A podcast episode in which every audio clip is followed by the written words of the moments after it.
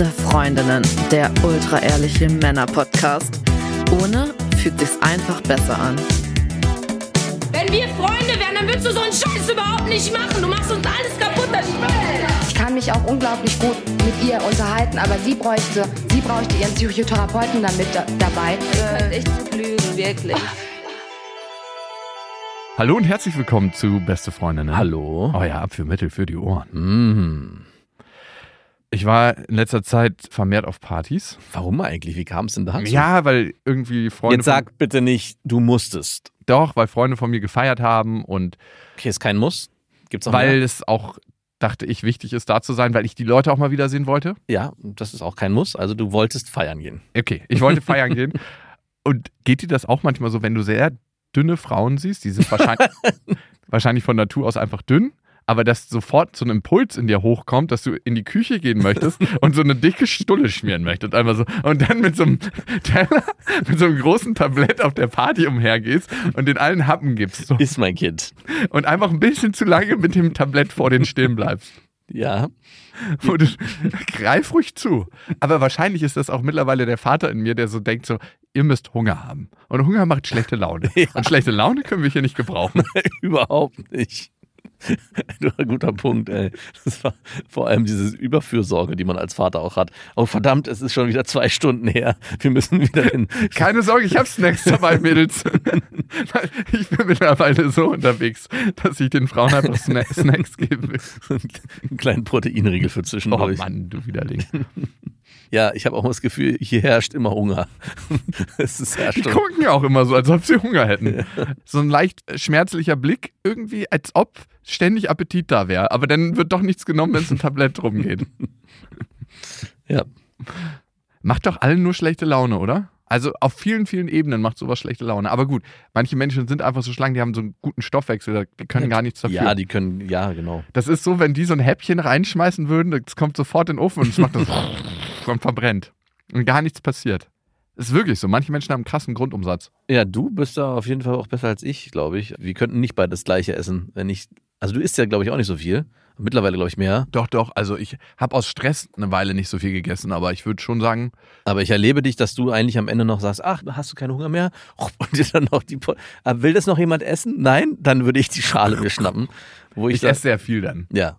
Aber sehr, sehr viel. Du isst, ich weiß nicht, ob das dann auch nur dann in dem Moment so ist oder ob du generell einfach... Doch, ey, du musst mal die Abendbrote, die ich mir mache, sehen. Also ich habe jetzt gestern schon eine ganze Kartoffelsuppe, dann noch einen Nudelteller... Mhm. Und dann noch ein Gemüseteller. Es gibt immer abends einen Gemüseteller, Rohkost. Wow. Geht voll schnell. Du schneidest Karotten, Gurken, Paprika, Tomaten auf. Geht super, super fix. Mhm. Ich bin jetzt nicht so, dass ich mir noch irgendwie rote Beete aufschneide und Sellerie und so einen Knabberteller, bevor ich mich meinem Streaming-Hobby hingebe. Ich streame ja nicht. Gut, jetzt aber mal zu der Folge. Wir haben eine Hörermail bekommen, die wir ziemlich interessant fanden, an beste@bestefreundinnen.de. Und wir lesen es einfach mal vor. Lieber Jakob, lieber Max, früher sah es bei mir so aus. Ich habe jedes Wochenende hart gefeiert. Mindestens eine Nacht, oft auch 2, wurden zum Tag gemacht. Ich war meistens eine der Letzten im Club, bekannt als wilde Partynase. Party. Mal mit der Nase den Tisch gewischt, oder wie? Mhm. Partynase? Ist so ja, ich glaube, die Anspielung ist ganz bewusst gewählt. Okay. Die ausgelassen tanzt, Spaß hat und dabei gerne tief ins Glas schaut. Ich brauche das Abfeiern am Wochenende einfach als Ausgleich zum sehr intensiven Jurastudium. Gefällt mir. Mhm.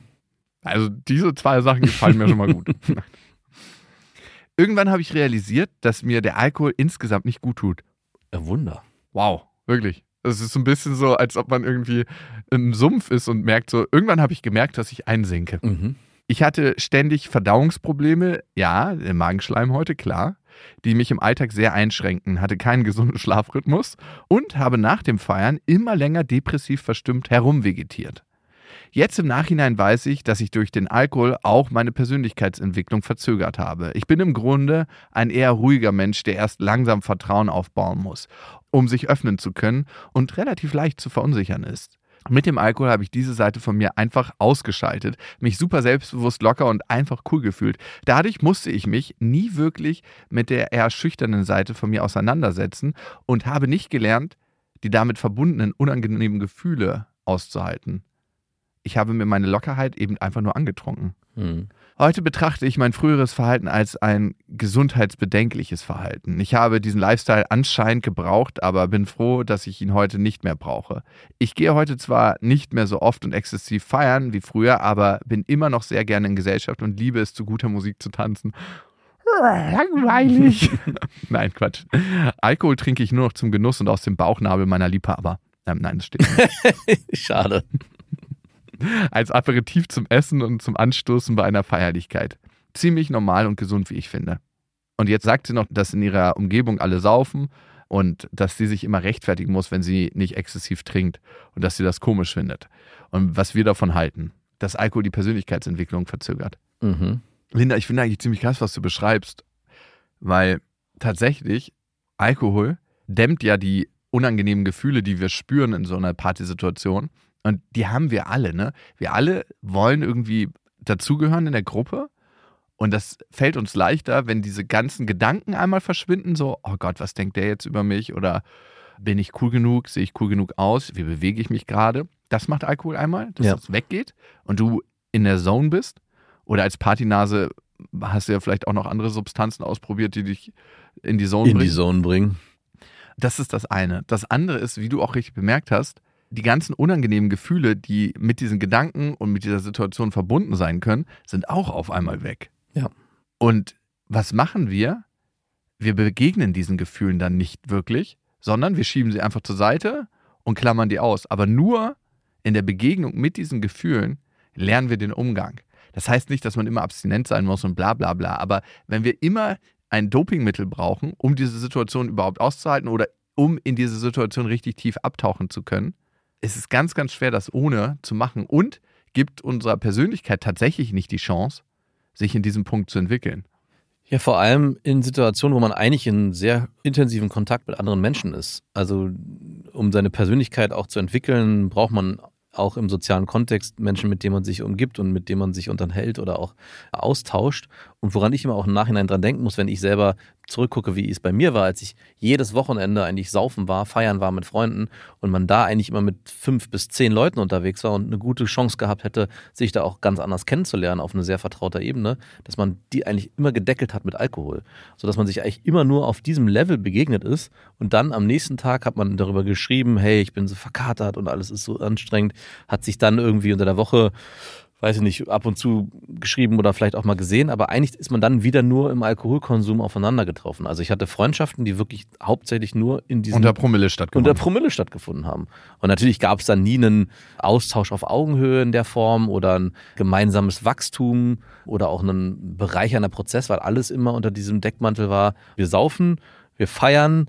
Am nächsten Tag unterhalten wir uns darüber, wie anstrengend doch der Tag ist, weil man gestern so hart gesoffen und gefeiert hat. Aber es ist mega spannend, ne, dass Alkohol eigentlich die Persönlichkeitsentwicklung dämmt, einschränkt und verlangsamt. Ja. Und ich war schon oft auf Partys, wo ich gemerkt habe, dass die Frauen, mit denen ich da war, sich eigentlich ein bisschen angetrunken haben, um vielleicht dieses unangenehme Gefühl, was sie in sich hatten, nicht spüren zu müssen. Wir trinken ja nicht nur Alkohol, um ein angenehmes Gefühl zu erzeugen, sondern vor allem auch, um so ein bisschen unangenehmes Gefühl so wegzudrücken. Unbedingt, hauptsächlich würde ich fast sogar sagen. Und ich glaube, viele Menschen kennen das, wenn sie in eine neue Situation kommen und alle sind schon so ein bisschen angetrunken. Ja. Es ist wahnsinnig unangenehm, da einfach dann so zu sein. Ja, da muss man schnell nachtanken. Ja, genau. Also früher auf jeden Fall. Und ich kann nur sagen, dass die Zeiten, wo ich mehr Alkohol getrunken habe, ne, ich war ja eine ganze Weile Animateur, ein halbes Jahr, 6 Monate. Stimmt, du hast eine richtig exzessive Phase gehabt. Und da wurde... Täglich wahrscheinlich. Wir haben es nur Löten genannt, da wurde richtig Alkohol getrunken. Also krass. Und es ist auch erstaunlich, dass ich mich an diese Zeit nur noch sehr, sehr wenig erinnern kann. Also das ist sowieso etwas... was schade ist. Ne? Ja, dass ich mich... Und da habe ich mich letztens auch auf einer Party drüber unterhalten. Was ich total schade finde, ist bei so Veranstaltungen, wo man so viel getrunken hat oder generell bei Partys, dass davon nicht mehr so viel bleibt. Und die Person meinte so, nee, finde ich nicht. Man erinnert sich doch an noch total viel. Aber an was erinnert man sich eigentlich zurück? Es gibt so... So gestolperte Wege. Genau, es gibt so Gefühle, die so aufkommen. Aber jedes Mal, wenn ich viel getrunken hatte und den Abend als, boah, war voll geil gestern, beschrieben habe und dann versucht habe zu überlegen, hey, was war gestern eigentlich? Gab es nur so ein paar helle Momente, die man durchbrochen hat und der Rest war einfach nur Zeit, die vergangen ist. Und das ist heute nicht mehr so. Wenn ich heute auf irgendwelchen Veranstaltungen bin, dann kann ich, und das ist manchmal auch leider schmerzlich, wirklich fast jede halbe Stunde mich daran erinnern, was dort gewesen ist. Mit wem ich geredet habe, was ich mit dem geredet habe, wie intensiv, wie nicht intensiv, was genau passiert ist. Das hat nicht nur Vorteile. Und was Alkohol natürlich immer macht, es fühlt sich viel verbundener an. Man ist irgendwie mit allen in den Armen. Und, ja. Aber Alkohol enthemmt. Fährt die Sexualität hoch, ne? Ja. Die Lust, Sex zu haben. Das heißt, es kann auch passieren, dass man mit jemandem Sex hat, mit dem man unter normalen Umständen keinen Sex haben würde. Ja. So krass ist Alkohol, weil es einfach so auf die Basic Instincts wieder zurückführt. Und es killt auch ein Stück weit auf einer tieferen Ebene die Verbindung, die zwei Menschen haben. Absolut. Weil es diese feine Möglichkeit, Empathie zu empfinden, die Körpersprache von dem anderen wahrzunehmen, einfach durchtrennt. Du fühlst dich manchmal verbundener und denkst du, so, alle liegen sich in den Armen, wenn man so ein Fußballstadion guckt und alle sind besoffen. Mhm. Denkt man so, wow, die haben gerade eine richtig verbundene Zeit und wir alle als Menschen sehen uns danach, so verbunden zu sein, miteinander zu grölen, zu singen und ich finde, Fußballstadion ist eine sehr extreme Form davon. Aber am Ende zeigt es auch nur diese tiefen Bedürfnisse, die in uns allen drinstecken. Ja. Aber die wirkliche Verbindung gibt es da gar nicht. Ja, ich frage mich manchmal, warum es nicht funktioniert, auch ohne Alkohol. Also es wäre ja traumhaft, in einer Gesellschaft zu leben, wo man feiern gehen kann und diese ausgelassene Stimmung... Wird durch eine andere Substanz erzeugt. Nein, die eben durch keine Substanz erzeugt wird. Wahrscheinlich würden sich erstmal alle sehr, sehr komisch fühlen über einen sehr langen Zeitraum, weil alle auf einmal so irgendwie sich in den Armen liegen, über Themen sprechen, die man sonst nicht bespricht. Es wird auch sehr viel verziehen. Das finde ich eigentlich so mit das Tragischste am Alkohol. So Dinge, wo man im normalen Alltagsgeschäft oder generell im Alltag sagen würde, das hast du jetzt nicht wirklich gesagt. Du hast mich jetzt nicht wirklich so angefasst. Das ist mir gerade ganz schön unangenehm. Diese Sachen passieren in der Regel gar nicht, weil man alles unter dem Denkmantel, ah ja, hast wahrscheinlich ordentlich was getrunken, ne, hahaha, runterfallen lässt. Das merkt man immer erst dann, wenn man nüchtern auf so einer Party ist und dann merkt, es gibt so einen Punkt, den kennst du wahrscheinlich auch, ich muss jetzt gehen. Das wird jetzt hier leider alles ein bisschen zu albern und zu bescheuert. Hier habe ich nichts mehr verloren. Ich kann mich hier mit nichts mehr identifizieren, was hier gerade passiert. 100%. Es sei denn, es ist eine Orgie, wo man vielleicht dann auch noch mitmachen möchte. Und den Punkt Sex oder generell auch körperlicher Kontakt, was mir halt auch aufgefallen ist, man ist auch sehr roh, wenn man alkoholisiert Sex hat. Also, du vielleicht. Na, es geht nicht darum, dass man jetzt irgendwie brutal ist oder so, aber man hat ja nicht mehr so richtig mit dem anderen Sex, sondern es geht wirklich eigentlich nur darum, ich habe hier Sex und brauche jemanden dafür. Und nicht unbedingt, ich möchte mit einer anderen Person Zeit verbringen. Sondern es sind die Verbindung ist auch da ein Stück weit unterbrochen. Ja, genau. Also und die ist ja auch ganz wichtig, wenn du eigentlich eine krass intime Sache mit jemandem machst. Ja, absolut, ja. Sherlock. Ist schon crazy, ne? Ja. Es ist halt das, was irgendwie erlaubt ist und was deshalb... Und offensichtlicher kann sich das ja auch gar nicht zeigen und das beschreibst du ja auch, Linda, dass wenn du auf Veranstaltungen bist, wo du selber nichts trinkst, dass du dich die ganze Zeit rechtfertigen musst darüber, warum du nichts trinkst und vor allem, warum du nicht exzessiv trinkst. Weil du dich in dem Moment ja rausziehst aus diesen Verbindungen, diesen vermeintlichen Verbindungen, die die anderen irgendwie gerade herstellen und jedem irgendwie auch indirekten Spiegel vorhältst, vielleicht ist es auch gar nicht so richtig, was ich hier mache. Zumindest in dem Moment, wo die noch in so einer halbnüchternen Phase sind. Jemand, der richtig betrunken ist, und das fällt mir immer wieder auf, der checkt auch nicht, ob du nüchtern bist oder ob du betrunken bist. Ja. Also gerade letztens auf der Veranstaltung hatte ich auch mit jemandem unterhalten, der hatte einfach schon sehr viel getrunken und dem ist es dann auch egal. Der ist gar nicht mehr in irgendeiner Form mit irgendjemandem. Der ist mit sich selber dann. Absolut. Der schwimmt in seinen Endorphinrausch und ist nur noch im Moment. Aber das ist ja das Krasse. Ja. Ne? Alkohol bringt oft so krass im Moment. Auf einmal bist du genau zur richtigen Zeit am richtigen Ort, auch wenn es genau vor dem Kaisers ist und die Flaschen klappern. Ja, es ist so. Ja. Das macht Alkohol. Alkohol macht, dass du denkst, hey, genau hier möchte ich sein. Es ist so ein Stück vorgegaukeltes Verliebtsein. Ja. Und beim Verliebtsein fühlt man sich auch wahnsinnig verbunden. Ja. Aber man hat die berühmt-berüchtigte rosarote Brille auf. Das heißt, man ist eigentlich in so einem krassen Hormonrausch, dass man auch da den anderen nicht sieht, sondern immer verklärt. Ja. Und das wurde ja von der Evolution eingeführt, damit wir Sex miteinander haben, schnell Nachkommen zeugen, ne? Mhm. Und wofür wurde Alkohol denn erfunden? Ja. Und du hast ja vorhin auch nochmal gesagt, dass unsere Entwicklung sich auf jeden Fall verzögert hat durch den Alkohol. Mhm. Und das gibt mir auch krass zu denken, weil wenn ich so zurückgucke, wie ich auch meine Jugend verbracht habe, gerade auch im Sport, parallel Leistungssport, auf der anderen Seite absolut exzessives Saufen. Und ich würde schon behaupten, dass ich eine ganze Zeit lang dadurch auch meiner Persönlichkeit nicht die Chance gegeben habe, mich weiterzuentwickeln, sondern an einem bestimmten Punkt hängen geblieben bin. Und erst als ich das irgendwie erkannt habe und gemerkt habe, hey, was passiert hier eigentlich gerade, musste ich dann auch nachreifen. Bis zum heutigen Tage glaube ich, dass es so ist, dass ich selbst auch heute wahrscheinlich immer noch nicht in der Persönlichkeitsentwicklung sein könnte, wie ich es wäre, wenn man keinen Alkohol getrunken hatte. Da das uns aber alle betrifft, also es gibt, glaube ich, niemanden, der nichts getrunken hat. Klar gibt es ja, Personen, aber weniger. Also 90% der Menschen, mit denen ich mich umgebe, haben alle irgendwie diese Phase mal durchlebt. Sind wir irgendwie auch alle gleichgestellt. Kaum ist es wieder okay. Dadurch ist es wieder okay, man spürt es auch nicht. Aber ich frage mich schon, was wohl wäre, wenn wir alle nichts getrunken hätten, ob wir dann uns nochmal ganz anders begegnen würden. Oder ob man vielleicht auch viel früher schon erkannt hätte, hey, mit den Freunden oder mit den Personen möchte ich Zeit verbringen und mit denen eigentlich nicht. Weil was Alkohol halt auch gemacht hat, dass ich ganz lange, und das hatte ich vorhin schon angedeutet, Freundschaften als diese bezeichnet habe, wo ich heute weiß, eigentlich waren die nur Zweckgemeinschaften, die alle unter dem Deckmantel standen, hey, wir betrinken uns regelmäßig am Wochenende. Ich möchte auf jeden Fall irgendwann in einer Zeit leben, wo nicht die Leute sich rechtfertigen müssen, dass sie nichts trinken, sondern die was trinken, sich rechtfertigen müssen, dass sie was trinken. Wenn überhaupt sich jemand rechtfertigen muss. Also wegen mir muss ich gar keiner rechtfertigen. Alle sollen machen, was sie wollen. Genau, aber es ist schon immer erstaunlich, dass wenn man nichts trinkt, dass man das immer erklären muss. Oder auch so dumme Sprüche, oh, Wasser, oder eine Cola habe ich getrunken bei letzter Veranstaltung. Oh, du bist aufgestiegen, von Wasser zu Cola. Ich meine, ich sage ja auch nicht zu demjenigen, hey, was, du trinkst jetzt Wodka, wow, nice. Also ja, ist schon ein bisschen merkwürdig, ne? Da wird man auch direkt immer so verurteilt, wo ich denke so, okay. Ja, gut, aber wenn du mit dem Finger auf andere zeigst, ne?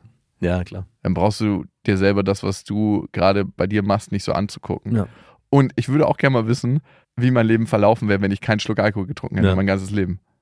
Also, ich wäre jetzt ziemlich sicher nicht auf der Animateur gewesen. Der einzige nüchterne Animateur. Oh. Ganz gefährlich. Wahrscheinlich auch nicht zu ertragen. Ey, viele Sachen sind da nicht zu ertragen. Ne? Ja. Also einmal könntest du ja nichts mit angetrunkenen oder betrunkenen Frauen haben, wenn du nicht selber betrunken bist. Ja. Also das geht ja eigentlich schon mal nicht. Ja. Das geht auch im Kopf nicht. Ja. Ich würde sagen, ich habe sowieso sehr ungern betrunken Sex. Ja, das ist das, was ich auch sage. Ne? Ja, super, super ungern. Also A, habe ich nicht das Gefühl, dass ich den Menschen begegne und B, ist das so ein unverbundener Abriebsex. Mhm, genau. Also ich hätte wahrscheinlich mit wenig Frauen geschlafen. Oh, schade. Oder vielleicht auch gut. Ich hätte wahrscheinlich schon früher für mich irgendwie mein Leben in eine bestimmte Richtung sortiert. Außerdem, Abfuck Nummer 1, finde ich, ist beim Alkohol Sport und Alkohol. Mhm. Und ich wäre schon viel früher feinfühliger gewesen. Also ich war schon immer feinfühlig, aber ich habe das eine sehr, sehr lange Zeit nicht zugelassen. So diese feinen Nuancen in meinem Leben. Und das wäre ziemlich sicher schon früher gekommen. Und ich hätte mir auch das ein oder andere Ereignis auf der einen oder anderen Party sparen können oder beziehungsweise hätte ich es nicht erleben müssen. Ja, bitte auf. Und alle anderen auch nicht. Oh Mann. Die da waren. Ja, okay, das wahrscheinlich auch. Ey, das muss aber, wenn ich überlege, dieses Ereignis, was ich da vor Augen habe, muss direkt nach der Ibiza-Zeit gewesen sein. Also ziemlich zeitnah, so 2 Jahre danach. Ansonsten... Ey, wir waren da so fucking entartet. Ja. Also wirklich, du kannst es dir nicht vorstellen. Und das erklärt es auch nochmal besser. Verstehe ich erst heute. Weil wir haben, glaube ich, teilweise schon Dinge gemacht, wo man sagt, was ist da los? Aber du hast dem Ganzen nochmal... Keiner ist zu Schaden gekommen, möchte ich nach dieser Stelle sagen. Nein, keiner zu Schaden gekommen. Es war eigentlich nur Selbstschaden, der zugefügt wurde. Das ist immer so ein Trumpf. Das ist so, wie meine Mutter so peinliche Geschichten rausholt, wenn ich irgendwie eine neue Frau mit nach Hause bringe. Ach, weißt du noch? Und wenn setzt du schon so an. Ja, aber gut, also sie erzählt es ja dann im Detail. Ich erzähle ja hier nichts. Ich mache ja nur genau, aber ist ungefähr so auf der Schamstufe. Du, wo wir bei Scham und Übergriffigkeit sind, ne? Eine Freundin, mit der ich vor kurzem was hatte, meinte zu mir, du, ich war letztens beim Gynäkologen und der hat dann auch meine Brüste abgetastet und man muss schon sagen, die hat so richtige formschöne Brüste. Ist sie beim männlichen oder weiblichen Gynäkologen? Beim männlichen. Mhm. Ich würde sagen, meine Handvoll würde ich mal auf eine C tippen, aber so von der Form, dass ich erst gedacht habe, so, okay, wurde hier irgendwie nachgeholfen. Und der Gynäkologe meinte zu ihr, weißt du was, du hast eine perfekte Brustform. Nein. Die sehen aus wie gemacht. Also wenn das von Gynäkologen kommt? Ey, aber ich habe mich gefragt, darfst du das sagen als Gynäkologe?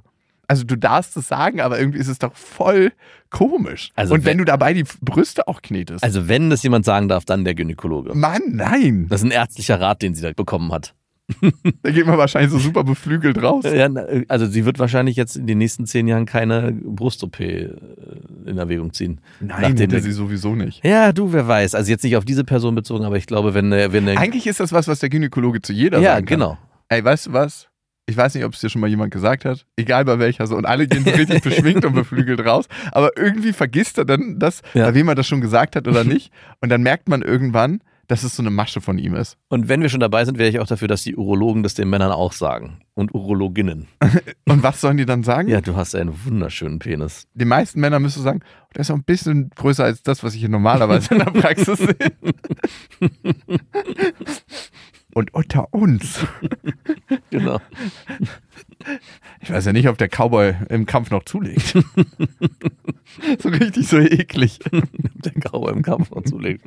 Beim Reiten. Passt ja die Mütze überhaupt noch, wenn der Cowboy losreitet? So widerlichen Bildern reden und man will einfach nur aus der Situation. Aber er hält so den eigenen Lack so fest. Er hält, genau, man kommt nicht weg. Das ist ja tatsächlich so beim Urologen, wenn du da bist. Ja. Der nimmt ja den richtig auch so in die Hand. Ja.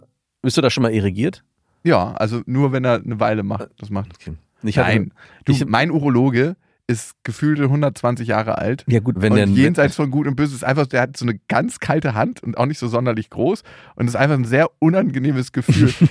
Beide, also ich weiß nicht, ob es ihm auch unangenehm ist. Mir ist es auf jeden Fall. Nein, er hat es schon so oft gemacht, dass er wahrscheinlich, dass das Gefühl sagt, Scham, du wirst hier nicht mehr gebraucht. Hier wird das trotzdem immer gemacht. Das ist sein täglicher Dopaminkick. Wenn ich nicht an einem Tag einen Penis angefasst habe, dann habe ich keinen guten Tag gehabt. Das ist eine Dominanzgeste. Ich bin hier, weil ich irgendwie... Du ziehst jetzt bitte die Hose aus. Ja, der versucht mich immer... Also so oft passiert es jetzt auch nicht, ne? Ja. Aber immer wenn es passiert ist, einfach so ein ganz normales Gespräch zu verwickeln, so ganz normal weiterzureden und so abzulenken von der Tatsache, dass er gerade meinen Lachs hält und ich mit ihm rede. Mhm. Also mir ist es bei einer Urologin damals als Jugendlicher passiert, dass er hart geworden ist. Das war mir sehr unangenehm. Dass mein Lachs hart geworden ist. Sag es doch bitte so und tu nicht so, als ob er nicht zu dir gehört. Nur weil er gemacht hat, was er wollte. Dass mein Lachs hart geworden ist. Also und wie war das für sie? Ich weiß nicht, wie es für sie war. Sie hat es nicht kommentiert. Aber ihr wird das schon öfter passiert sein. Man kann da ja manchmal auch wenig gegen machen. Nee, eben, oder genau. Fandest du sie attraktiv? Ich weiß nicht, ob ich sie attraktiv fand. Ich glaube nicht, aber sie war eine Frau und das war damals zu der Zeit, als ich, da war ich auch nicht... Das war schon Kriterium genug. Eine fremde Frau, die meinen Lachs anfasst. Das war undenkbar zu dieser Zeit. Ist auch total weird, dass du als Kind, also Jugendlicher, es ist ja eine Form der professionellen Übergriffigkeit, die da passiert. Also es soll alles sein, es muss auch sein. Bei mir muss es auch sein. Und trotzdem, wohlgefühlt habe ich mich damit nicht. Natürlich nicht. Und natürlich habe ich mich überhaupt gar nicht damit wohlgefühlt, dass es dann abging. Und genauso frage ich mich, ob ein Gynäkologe... Ob er das darf? Wahrscheinlich darf er das nicht. Ich muss das unkommentiert lassen. Wie, was darf er nicht? Na, der Frau sagen, dass sie schöne Brüste hat. Naja, er hat es nicht so gesagt. Er hat gesagt, weißt du was, du hast perfekte Brüste, die sehen aus wie gemacht. Ja gut, das ist ja im Prinzip das. Ist ein bisschen mehr noch als das. Mhm. Die haben eine sehr schöne Brustform oder sie haben eine sehr natürliche Brustform. Ja. Da weiß man nicht, ob das schön oder nicht schön ist oder in unserer heutigen Sozialisierung als schön angenommen wird. Stimmt, das könnte ja alles Mögliche heißen. Ja, aber... Ja, keine Ahnung. Ich finde es schon minimal übergriffig. Er könnte da ja auch ein bisschen differenzieren. Oh, sie werden viele Kinder. Das ist auch übergriffig. Sag mir mal, was nichts Übergriffiges ist. Nicht übergriffig wäre, nichts Verdächtiges gefunden. Ja. Aber eine verdächtig gute Form auf jeden Fall. Es sei denn, er sagt, ich habe ja nichts Verdächtiges gefunden. Aber ich könnte noch mal ein bisschen genauer suchen. Übrigens habe ich eine Gynäkologin mal gefragt, was sie glaubt, wer sind die Sanfteren beim Frauenarzt? Mhm. Ne? Also sind das Männer, die sanfter vorgehen oder Frauen? Ja. Weil ich höre immer wieder unterschiedliche Meinungen. Ja, meine Frau sagt ganz klar, Männer sind sanfter. Genau, und das hat sie auch gesagt, dass die Männer die sanfteren sind, aber so ein paar Sachen häufig nicht auf dem Schirm haben. Ja. Nämlich, dass sie diese Geräte ganz häufig nicht vorwärmen. Und jede Frau, die so eine kalte Klammer da schon mal reingekriegt hat, weiß natürlich, die Dinger muss man vorwärmen. Ja. Und Männer denken sich so, ja, wenn das auf meinen Lachs kommen würde, würde ja gar nichts machen. Und wie wärmt man die vor mit Eigen? Oder gibt es da extra einen Vorwärmen? So ein Hochofen, die kommen so glühend drauf. Boah, ey. Die müssen kurz abkühlen. Sagen Sie Bescheid, wenn es zu heiß ist.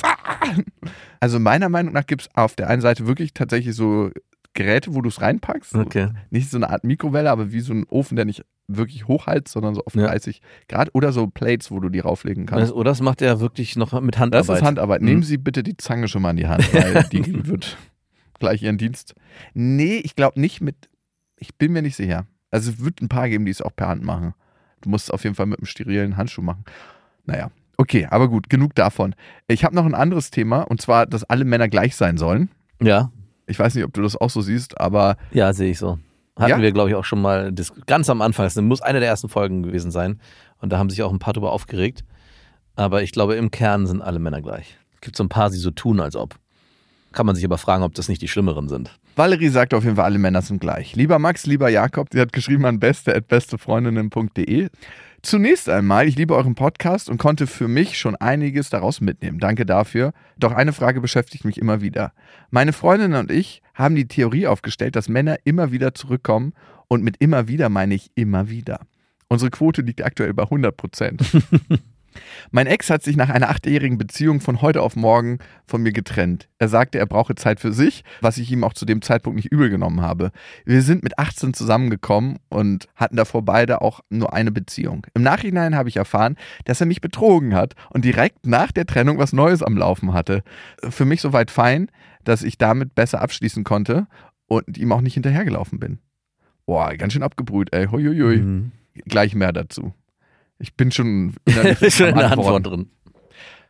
Das sind so die Leute, die nicht richtig zuhören können, sondern sofort innerlich schon antworten, wenn jemand spricht, ne? Ganz unangenehm. Boah, leider musste ich mir auch wieder abgewöhnen.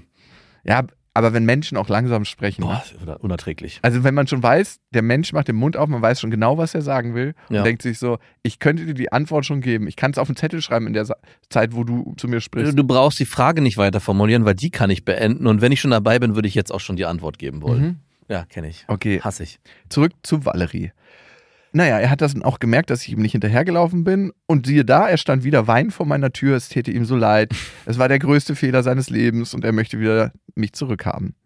Ich habe abgelehnt und musste mir dann anhören, wie ich nur so kalt sein kann. Du kalte Bitch.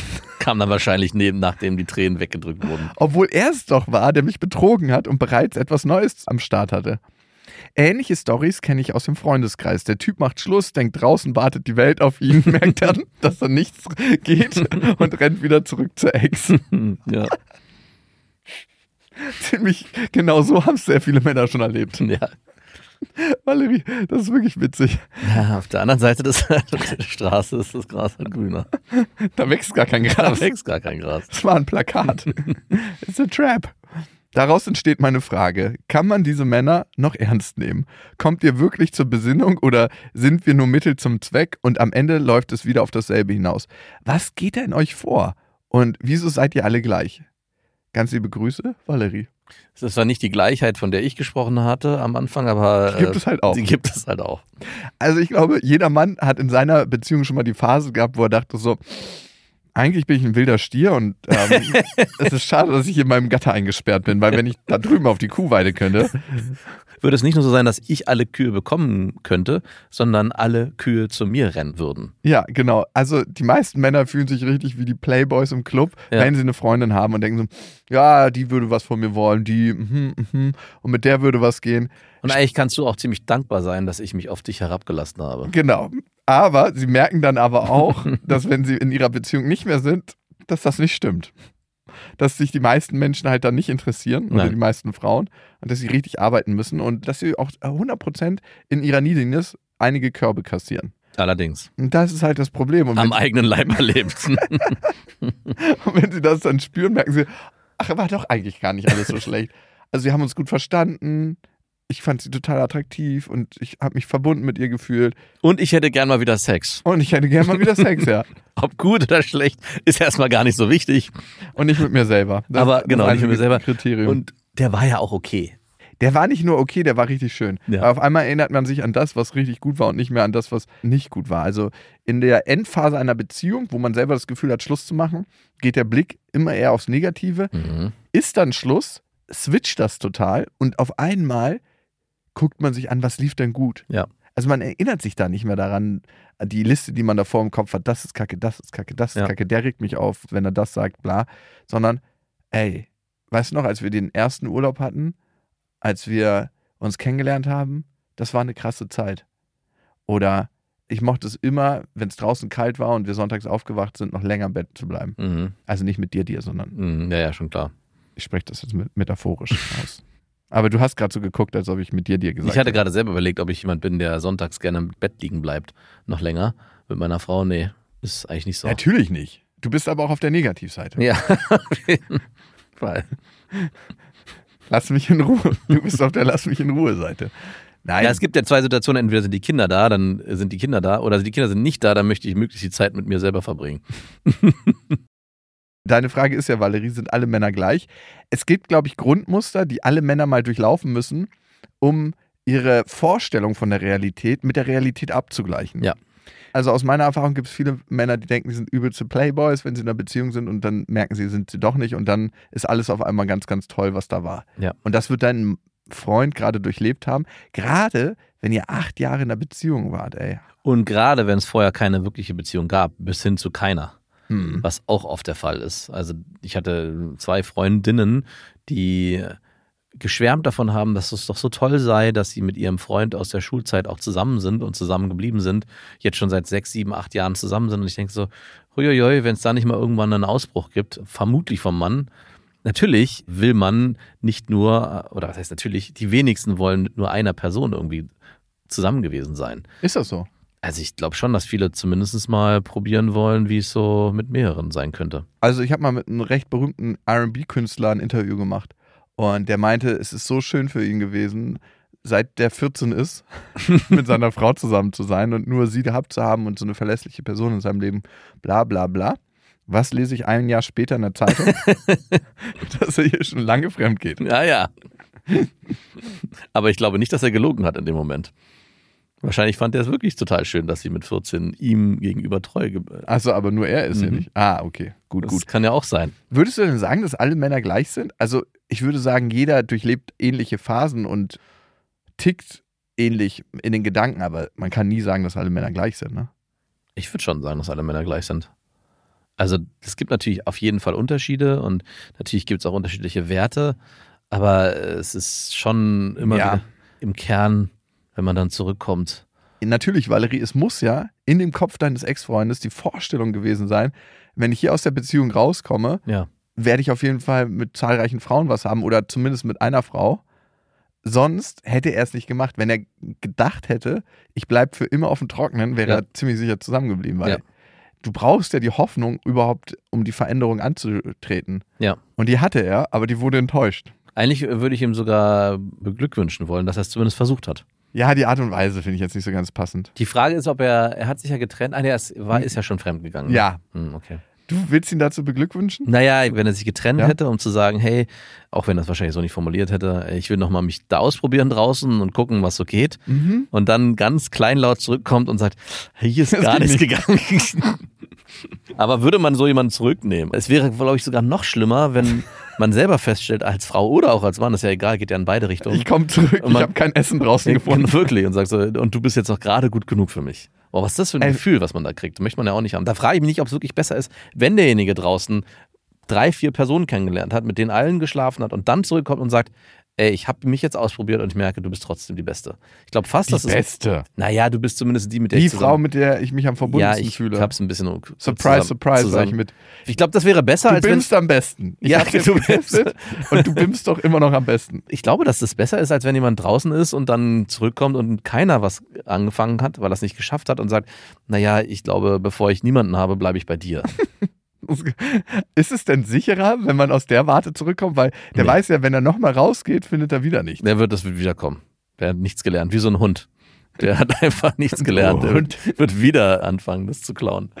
Nee, der geht wieder los. Nach 3, 4 Jahren geht das Ganze von vorne los. Aber Valerie, was ich dir zusprechen muss, ziemlich straight und ziemlich konsequent, nach 8 Jahren zu sagen, dann so, ja, nö, kannst du woanders abziehen, aber bei mir nicht. Dann ist es besonders hart als Mann, wenn du merkst, wie straight eine Frau ist und wie sehr sie ihr Ding macht und wie verlässlich sie ist, auch in ihrer eigenen Haltung. Boah, wie attraktiv du dich gemacht hast in dem Moment. Wow, alter Schwede. Natürlich will der dich zurückhaben. Ja. Und natürlich ist er jetzt ganz schön verzweifelt und denkt so, wen habe ich da eigentlich gehen lassen? Wenn du ihn wieder zurückgenommen hättest, wie so ein kleines Hündchen, was angetrabt kommt, du hast dich verlaufen, ich habe den Schüsse gemacht, ich habe auf dich gewartet, schön, dass du wieder da bist. Was es auch gibt. Was es natürlich auch gibt und was aber ganz, ganz anders wirkt auf den Typen. Ja. Was ich wichtig finde, ist in dem Moment, wo man das als Mann auch merkt oder auch als Frau, es kann ja wie gesagt in beide Richtungen gehen, dass man dann aktiv ins Gespräch geht, weil natürlich dieses Bedürfnis kann irgendwann kommen. Ja, dass man sagt, ey, wir sind jetzt hier 8 Jahre zusammen und ich weiß nicht, ob es das jetzt schon gewesen sein soll. Ich bin mir einfach unsicher, ob wir wirklich ein Leben lang zusammen sein sollten. wie können wir das lösen, das Problem? Oder wie können wir das damit umgehen? Weil es manchmal auch einfach schon helfen kann, das Bedürfnis auszusprechen und es dann vielleicht gar nicht mehr erfüllt werden muss. Wenn es dann trotzdem immer noch so stark bleibt, hat man dann zumindest die Chance, sich sauber zu trennen. Und vielleicht daraus kann sich dann irgendwann nach 2 Jahren wieder was Neues ergeben. Also ich glaube, man ist gewillter, jemanden zurückzunehmen oder wieder zusammenzukommen, wenn man sich geeinigt hat darüber, wie der Prozess jetzt laufen kann. Hey, wir trennen uns, weil der eine ein stärkeres Bedürfnis hat, nochmal jemanden kennenzulernen und probiert sich dann. Und danach sagt man, hey, ich merke, irgendwie war das eine dumme Entscheidung, anstatt dass man so fremd geht oder das einfach macht, ohne das mit dem anderen kommuniziert zu haben. Ich glaube, da ist die Chance größer. Könnte die Chance größer sein. Und ich glaube, das wird in jeder Beziehung irgendwann mal Thema werden. Egal, ob man vorher schon 50 Partner hatte oder auch nur einen, es wird irgendwann der Punkt kommen, wo man sich fragt, ist das hier wirklich das Richtige? Fühlt sich irgendwie so eng an und ich habe das Bedürfnis, daraus ausbrechen zu müssen. Der eine nach 1 Jahr und der andere nach 10. Und den anderen treibt sein Bedürfnis immer wieder in den Hobbykeller. Mhm. Du, eine Frage, die immer wieder aufkommt, die kommt von Carina. Und Carina schreibt, ich bin eine attraktive, gepflegte Frau, wunderschöne, lange, blonde Haare. Gepflegte Frau. Gepflegt? Das ist so ein bisschen, wenn man einen Hund kaufen geht. Das ist gepflegt. Ich finde, ein Pferd, was man sich anguckt. Ja, aber also, bei eBay Kleinanzeigen, wenn man so ein gepflegtes Pferd in liebevolle Hände abzugeben. Was ich gerne oder ein Auto. Was ich gerne mache ist, wir kriegen ja immer diese, ich weiß gar nicht, was es bei uns ist, Volksanzeiger oder keine Ahnung. Und da gibt es ja immer diese Sparte, er sucht sie und sie sucht ihn. Und das lese ich am Wochenende meinen Kindern vor, weil die Texte immer so schön geschrieben sind. Ja, wirklich? Ja. Und da steht ganz oft auch gepflegt drin. Gepflegte ältere Dame auf der Suche nach jungen... Was heißt, ist das ein Oldtimer denn? Ja, weiß ich halt auch nicht. Das klingt irgendwie so objektifiziert. Also ich habe immer das Gefühl, ja, die wäscht sich jeden Tag. Also wenigstens wäscht sie sich noch. Ja, muss man das dazu schreiben? Ich weiß, es steht da sehr oft wahrscheinlich drin. Hat man da böse Überraschungen manchmal dabei. Wahrscheinlich. Okay, auf jeden Fall ist sie gepflegte Frau. Sie hat ein rundes Gesicht, strahlendes Lächeln, blaue Augen und eine Top-Figur. Aha, also schüchtern bist du nicht mit deinen Reizen, das ist schön. Mir ist mein Äußeres wichtig, aber besonders wichtig ist mir, nicht tussig auszusehen. Vielleicht ist da schon der Fehler. Was ist denn tussig? Bisschen längere Nägel, teite Klamotten, bisschen mehr Schminke. Vielleicht ist das für sie tussig. Also das ist auf jeden Fall, glaube ich, für viele tussig. Mhm. Und es ist auch so ein bisschen die Art, wie du redest. Nein! Ist das okay? Du hast ein sehr klares Bild von tussig. Findest du das geil? Hm. Okay, ist schon okay. Brauchst du nicht zugeben, dass du es geil findest. Natürlich bin ich durchaus reflektiert, höflich an meinem Gegenüber und an dem Weltgeschehen interessiert, verdiene genug Geld, was Männern egal ist, aber in der Liebe will es einfach nicht klappen. Es ist wie verhext und die Jahre laufen davon. Ich bin 33. Natürlich habe ich Prinzipien, die nicht im Äußerlichen liegen. So nach dem Motto, Hauptsache, er hat Zähne und ein Bankkonto. So tief sind meine Kriterien schon. Wirklich? Hauptsache, schreibt sie mit einem Smiley. Hauptsache, er hat Zähne, ist schon geil. Alle oder nur Zähne? Das reichen einfach Zähne. Die kann auch in der Schatulle aufbewahrt werden. Ich lasse mir von Männern nicht auf der Nase rumtanzen. Und wenn ich beispielsweise versetzt werde... er sich nur sporadisch meldet, dann lasse ich mich auf keine Treffen mehr ein. Ich habe da ganz strikte Standards. Ein Verflossener, der mich sitzen ließ, sagte neulich zu einem Freund, ich würde mich bei ihr gern melden, aber sie ist nicht so eine Frau, wo man sowas machen kann. Das brachte mich zum Nachdenken. Wenn ich mich mit Männern treffe, dann leuchten ihre Augen auf wie Sterne. Sie mögen meine erfrischende, schlagfertige Art. Ich bin wie eine Art Challenge für sie. Interessant zu knacken, aber dann, wenn ich meine menschliche und weibliche Seite zeige, sind sie weg. Erscheinen nicht zu Dates und. Das Übliche ist, ich denke mir immer Korb im Korb. Eine gute Eigenschaft an mir, ich laufe Männern nie nach. Auch nicht, wenn mich deren Verhalten sehr kränkt und ich mich innerlich völlig aus der Bahn geworfen fühle und Selbstzweifel habe. Mhm. Anfragen zu Freundschaft Plus und so bekomme ich auch nicht. Als würden die Männer riechen, dass es zu kompliziert mit mir wird. Dabei würde Bimsen mir auch nicht schaden. Wem schadet Bimsen? Ja, wem schadet Bimsen? Also natürlich, ne, wenn du dich übergehst und mit dem falschen Bims, das schadet schon, aber an sich ist es eine ganz gute Sache, auch was Longevity angeht, also gesundes, langes Älterwerden, hat man jetzt auch ganz gute Studien zu, dass es wichtig ist, einfach zu bimsen. Und nicht so alle, rat mal wie oft? Einmal die Woche. Alle 2 Wochen. Oh, so wenig? Naja, tu mal nicht so. Kommst du da drauf? Hm. Wahrscheinlich bimst du mehr als ich. Ich hoffe doch, dass ich mehr bimse als du. Also mit der gleichen Frau auf jeden Fall. Gut, jetzt, wie können wir ihr helfen? Also ich hatte sofort den Impuls, Das wirkt alles so klar und abgegrenzt, dass da wenig Spielraum für Gefühle ist. Also, dass jeder Mann, der sie trifft, wirklich das Gefühl hat, okay, hier ist, das ist eine Challenge, ich muss sie irgendwie brechen oder ich muss irgendwo durchbrechen, aber ich erlebe die Person nicht so, wie sie eigentlich ist. Und vielleicht führt das auch dazu, dass wenn man dann durchbricht, wohin man dann auch immerhin durchbricht, das Interesse verfliegt, weil die Challenge so groß ist, dass keine Energie mehr übrig bleibt. Das war so der erste Impuls, der mir gekommen ist. Ja, ich glaube, du beschreibst das sehr, sehr gut und sehr, sehr richtig, was wir als Männer oft bei Frauen suchen, und das suchen wir nicht so wirklich bewusst, aber man kann sich fragen, woher das kommt. Ist das eine Sozialisierungsfrage, ne? Eine Art weiche Seite auch in uns zu entdecken. Und Frauen bauen uns häufig die Brücke dazu. Mhm. Und eine andere Sache ist die, dass ganz, ganz viele Männer es attraktiv finden, einer Frau irgendwie Unterstützung bieten zu können, weil sie sich dann in ihrer Männlichkeit gestärkt fühlen. Dann sich, ja, hier kann ich glänzen, hier kann ich sein. Und weil das ein Muster ist, was sie ganz häufig von zu Hause kennen. Das Feld lässt du wahrscheinlich schon mal aus, Carina. Also du bist so wahnsinnig selbstständig, hast alles im Griff, bist so klar perfekt von außen. Ganz klar abgegrenzt. Ja. Was übrigens ein gutes Ding ist, weil du kannst schon mal die ganzen Vollpfosten aussortieren. Ne? Leute, die nicht straight im Dating-Game sind, ne? Die sich mal melden, mal nicht und dann irgendwie zu spät kommen, spontan absagen und das verhäuft, sofort aussortieren. Ja. Weg damit. Also braucht man nicht, weil das beschreibt eine Persönlichkeit, also beziehungsweise ein Wertesystem, was dahinter steht. Und das ist sehr, sehr gut, dass du das aussortierst.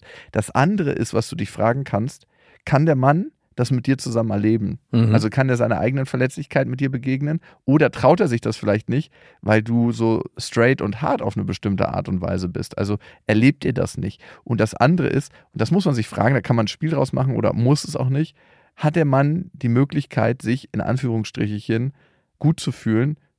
Und das ist ein Muster, was die meisten Männer, ob das jetzt gut ist oder schlecht ist, das Muster, bei ihren Müttern gelernt haben. Mhm.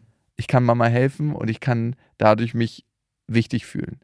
Jemand anderem helfen, auf eine bestimmte Art und Weise, gibt den meisten das Gefühl, dass sie sich gut und gestärkt fühlen. Ja. Und ich glaube, auch diese Chance gibt es nicht unbedingt bei dir. Und die Frage ist, möchtest du den Weg gehen oder nicht? Fühlt sich das unnatürlich an? Die meisten Verhaltensweisen, die wir an den Tag legen, sind erlernt. Also wenn wir von unnatürlich sprechen, dann muss man sich immer bewusst machen, das Verhalten, was wir hier und heute an den Tag legen, haben wir auch irgendwann mal erlernt. Ja.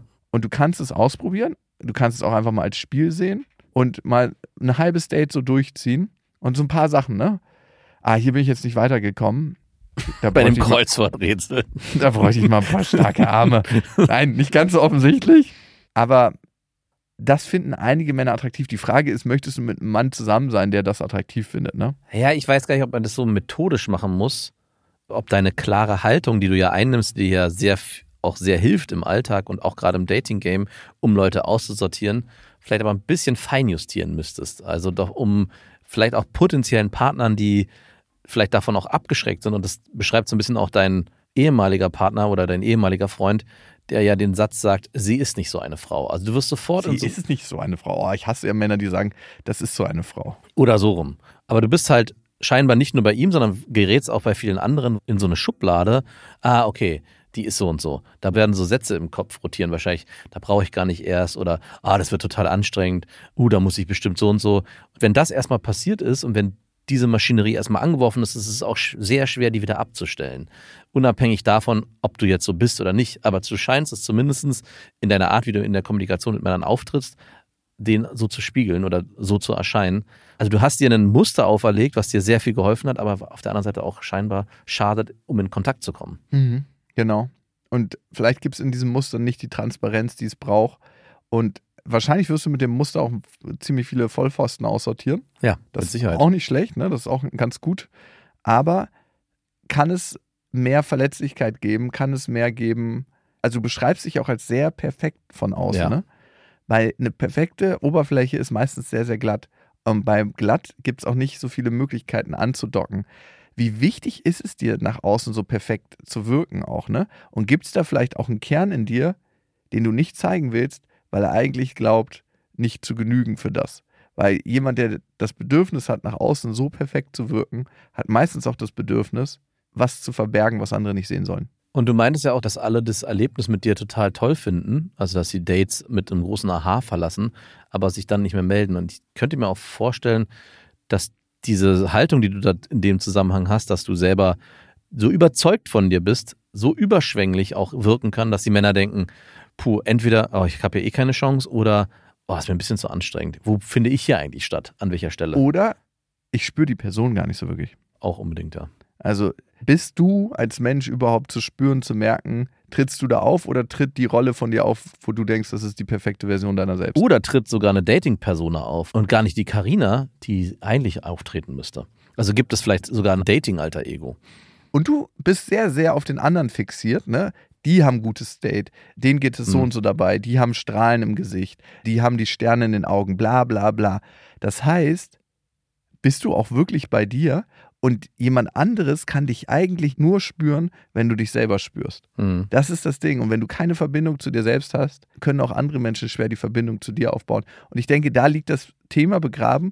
Und dieses Muster, was du da hast, frag dich einfach mal, ob du das von irgendwoher kennst, dass du besonders perfekt wirken wolltest, um irgendwas zu machen, aber das letzten Endes nicht dazu geführt hat, dass du die Verbindung gekriegt hast, die du dir eigentlich wünschst.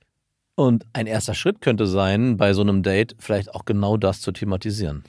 Dass ich in der Vergangenheit oft das Thema hatte, mich so zu zeigen, wie ich eigentlich sein möchte. Stichwort Oversharing. Na, weiß ich, ob das Oversharing ist. Ja, ich würde bei sowas immer aufpassen. Ich tendiere dazu, manchmal overzusharen bei Dates, aber eher aus dem Prinzip, weil es mir eigentlich egal ist. Mhm. Und dann ist es nicht oversharen, weil der andere die Haltung dazu merkt. Also ich denke mir so, ja, kann man auch jetzt erzählen, ja. Ist auch wurscht. Ah, okay, nee, das ist dann... Ja. Aber sonst würde ich eigentlich immer gucken, ist die Ebene schon da, um diesen nächsten Schritt weiterzugehen. Also gar nicht so im Präsentiermodus, sondern was ist gerade für eine Verbindung da und was möchte ich von mir zeigen? Und da kannst du dich fragen, Carina, was wäre denn eigentlich auch ein bisschen unangenehm von mir zu zeigen? Was würde dem Bild, was ich hier gerade immer wieder präsentiere, was allen die Sterne in die Augen zaubert, widersprechen. Und ich glaube, da bist du auf einer guten Spur. Und wenn alles nicht hilft, dann kommen wir zum Anfang zurück. Betrinkt euch einfach ordentlich. Nein. So richtig so ekelhaft betrunken schon. Ja. So. Oh, ey, mein Nachbar, der war so hackevoll letztes Mal. Der konnte nicht mehr laufen und nicht mehr wirklich reden. Das war so krass. War für uns beide, ich dachte, für mich war es wahnsinnig unangenehm, für ihn muss es auch unangenehm. Nee, für ihn war es nicht unangenehm. Scheißegal war es wahrscheinlich für ihn. Naja, hilfst du solchen Menschen dann oder lässt du sie einfach vor sich hin? Nein, also er hat sich an der Wand gestützt und ist dann in seine Wohnung gegangen. Okay. Und ich denke, er hat auf dem Boden übernachtet. Und er wohnt zum Glück im Erdgeschoss. Der hatte nur eine Schwelle zu überschreiten. So eine Hochzeitswohnung. Gut. Liebe Leute, es war schön mit euch. Und wenn ihr diesen Podcast nicht mehr verpassen wollt, dann könnt ihr den natürlich abonnieren auf allen Podcast-Plattformen. Auf Apple und Spotify könnt ihr uns eine Bewertung dalassen. Das auch sehr, sehr gerne. Macht nichts, wenn es 5 Sterne sind. Und den Podcast könnt ihr natürlich weiterempfehlen. Wir freuen uns, wenn ihr wieder reinhört. Und bis dahin, wir wünschen euch was. Das war Beste Freundinnen, eine Produktion von Auf die Ohren. Damit ist die Show beendet.